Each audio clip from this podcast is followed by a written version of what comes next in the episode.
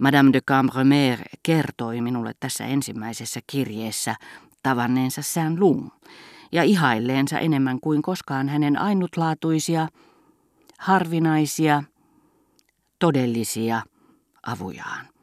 Robertin oli määrä palata erään ystävänsä kanssa, juuri sen, joka ihaili miniää, niin että jos minua haluttaisi tulla joko heidän seurassaan tai yksin päivällisille feterneen, Markiisitar olisi ihastunut, onnellinen, tyytyväinen.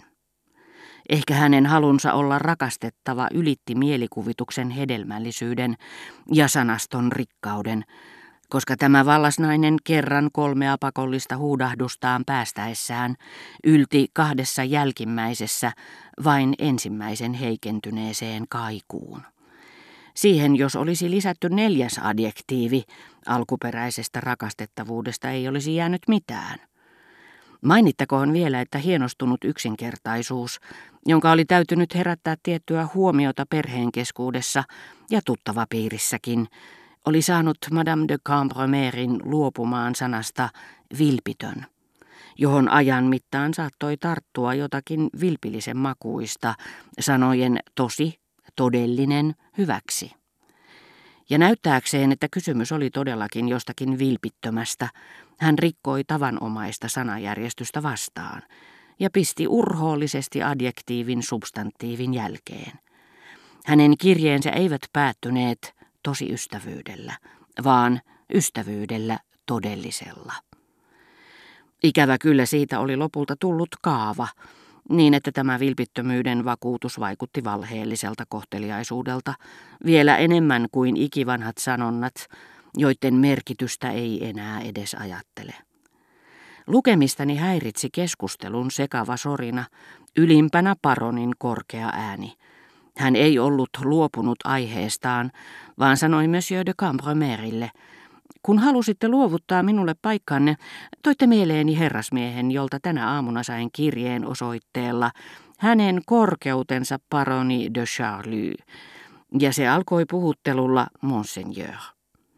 Kirjoittaja liioitteli tosiaankin jonkin verran, totesi Monsieur de Cambromer, ja antoi myöten hillitylle hilpeydelle. Monsieur de Charlie oli aiheuttanut sen. Hän ei osallistunut siihen. Mutta rakas ystävä, ottakaapa huomioon, että heraldiikan mukaan hän on täysin oikeassa. En minä tästä henkilökohtaista kysymystä tee, sen hän toki ymmärrätte. Puhun niin kuin kysymyksessä olisi joku toinen. Mutta niin vain on, että historia on historiaa, sille ei mitään mahda, eikä ole meidän asiamme kirjoittaa sitä uudelleen. Ottakaamme vaikka keisari Wilhelm, joka Kiilissä aina ja kaikkialla puhutteli minua arvonimellä Monseigneur. Olen kuullut sanottavan, että hän kutsuu näin kaikkia ranskalaisia herttuoita, mikä on liioiteltua, ellei se sitten ole vain hienotunteinen huomaavaisuus, joka meidän ylitsemme kohdistuu koko Ranskaan.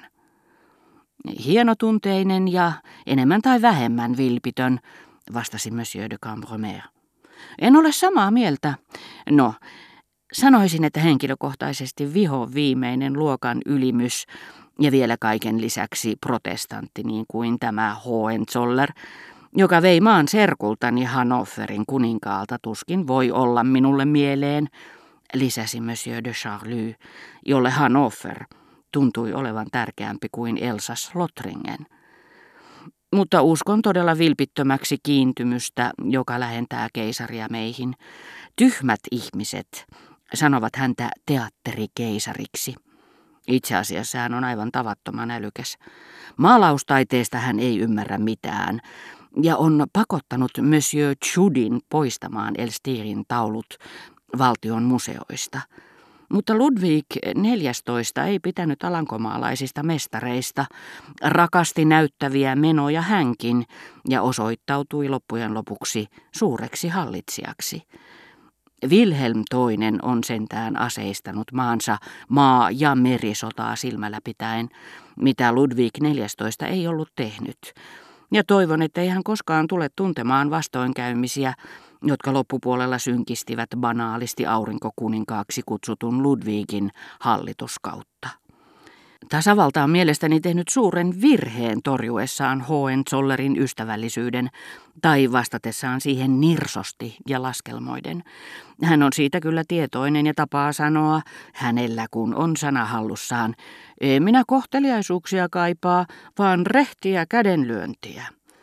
Ihmisenä hän on halpamainen. Hän on hylännyt, kavaltanut, kieltänyt parhaat ystävänsä tilanteessa, missä hänen puumattomuutensa oli yhtä halveksittavaa kuin heidän vaitiolonsa suuremmoista. Jatkoi Monsieur de Charlie, joka aiheensa lumoissa liukui kohti Oilenburgin tapausta ja muisteli, mitä hänelle siinä yhteydessä muuan syytetyistä erittäin korkeassa asemassa oleva henkilö oli sanonut. Kyllä keisarin on täytynyt lujasti luottaa meihin, voidakseen sallia moisen oikeudenkäynnin, ja oikeassa hän olikin uskoessaan meidän hienotunteisuuteemme. Me olisimme pysyneet vaiti mestauslavallakin.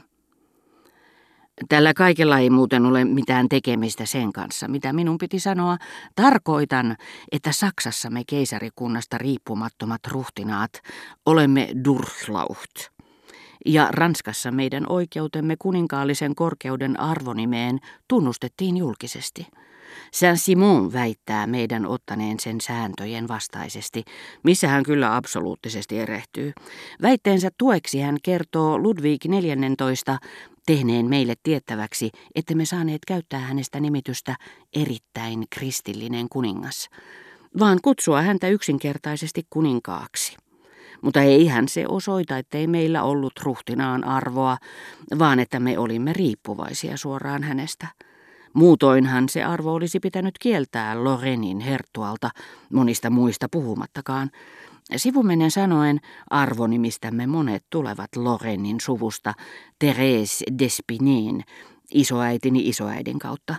Hän oli Comereen ritarin tytär. Huomattuaan, että Morel kuunteli häntä, Monsieur de Charlie kehitteli laajemmin vaatimuksiaan. Olen tähdentänyt veljelleni, ettei sukuamme koskevien tietojen pitäisi Gotan kolmannessa osassa olla, vaan toisessa. Etten sanoisi ensimmäisessä. Hän sanoi ajattelematta ensinkään, ettei Morel tiennyt, mikä on Gotta. Mutta se on hänen asiansa. Hän on minun päämieheni. Jos hänestä näin on hyvä, jos hän antaa asian olla, minun ei auta kuin sulkea silmäni.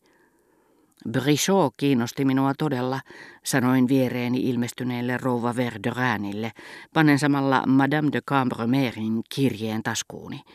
Sivistynyt mies ja kunnon ihminen, vastasi rouva kylmästi. Oma peräisyyttä ja makua häneltä tietenkin puuttuu, mutta hänellä on pelottavan hyvä muisti. Joidenkin tämän iltaisten vieraittemme vanhemmista emigranteista sanottiin, etteivät he olleet unohtaneet mitään. Mutta heillä oli ainakin se etu, hän sanoi ottaen tililleen Suonnin sanonnan, etteivät he olleet mitään oppineetkaan, kun taas Brichot tietää kaiken ja tyrmää meidät sanakirjoilla päivällisten kuluessa. Eipä taida olla mitään, mitä ette nyt tietäisi sen ja sen kaupungin tai kylän nimestä.